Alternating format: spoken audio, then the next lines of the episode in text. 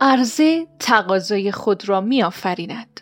داستانی از زیراکس از مجموعه داستانهای مدیریتی. گوینده عطیه سلیمانی. ارائه شده توسط گروه آموزشی علم ما. به آدرس اینترنتی www.ilmema.com در سالهای پایانی دهه 1950 میلادی هنگامی که شرکت زیراکس پژوهش‌های ابتدایی در مورد نخستین دستگاه کپی برداری خود زیراکس 914 را آغاز کرده بود از نظر مالی و نقدینگی زیر فشار قرار داشت. بنابراین تصمیم گرفت تا امتیاز آن را به شرکت IBM بفروشد. IBM با شرکت مشاوره بسیار معروفی قراردادی بست تا در خصوص دستگاه تازه پژوهش بازار انجام دهد. نتیجه گزارش چنین بود. اگر دستگاه زیراکس بازار همه کاره های کاربونی، دیتوگراف و هکتوگراف را هم قبضه کند، حتی هزینه ساخت خود را نیز تامین نخواهد کرد. و به این ترتیب IBM از خیر معامله گذشت. به رغم آن پیشبینی نامید کننده شرکت زیراکس تصمیم گرفت تا با پشتکار فراوان اختراع خود را به تولید برساند. و فرض را بر این گذاشت که عاقبت راه استفاده مناسبی از این دستگاه پیدا خواهد شد. تا امروز که می‌بینیم واقعا این چنین شد. ارائه سی نسخه از یک سند برای پخش میان گروهی از همکاران نیازی بود که پیشتر نمیشناختند.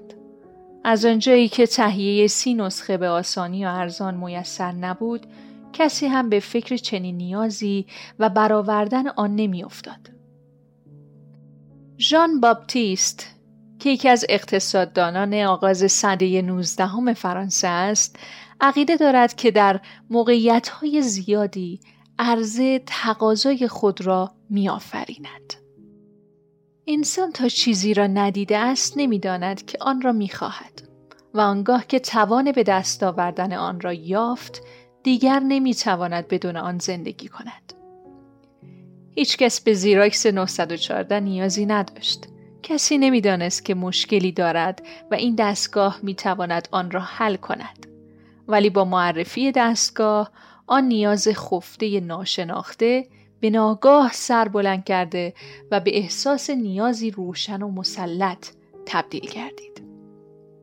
بنابراین به سادگی نمی‌توان از مردم پرسید از یک فناوری در زندگی و کار خود چگونه استفاده خواهند کرد.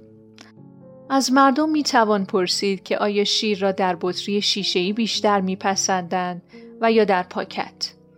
پاسخ آن آسان خواهد بود. زیرا هر دو را آزموده و ویژگی های آنها را آگاهی دارند. ولی آنگاه که پژوهشگران بازار نظر مردم را درباره دستگاه فتوکپی که سابقه ای نداشت جویا شدند پاسخ این بود که با این بها جانشین ارزنده برای کاغذ کربن نیست. این حرف کاملا درست بود اما دستگاه زیراکس کاربرد دیگری داشت که دیده نشده بود. تکثیر در تعداد بالا. و اصولا نمی بایست به عنوان جایگزین کاغذ کربن دیده می‌شد. در پایان تکرار این نکته ضروری است که در جایی به دنبال پتانسیل واقعی فناوری بگردید که افرادی پاسخی به مشکل بدهند که از وجود مشکل و نیاز با خبر باشند. تحلیل مدیریتی این داستان وجود نگرش ژرف در مورد فناوری مسئله مهمی است و نبود آن مسئله تازه و تنها از سوی مردم عامی نیست. برای مثال توماس جی واتسون بنیانگذار آی بی ام پیش بینی می‌کرد متقاضیان کامپیوتر در جهان به پنجاه نفر هم نرسد. توماس ادیسون یک بار گفته بود که منظور او از اختراع ضبط صوت این بوده که انسانهای در حال احتضار بتوانند آخرین آرزوهای خود را ضبط کنند. مارکنی مخترع رادیو نیز آن را دستگاهی در حد تلگراف ولی بدون سیم می‌دانست که می‌تواند بین دو نقطه ثابت به کار بپردازد. در آغاز پیدایش تلفن بیشتر مردم گمان می‌کردند که بزرگترین کار این دستگاه نجات همسران کشاورزان از تنهایی دهکده هاست.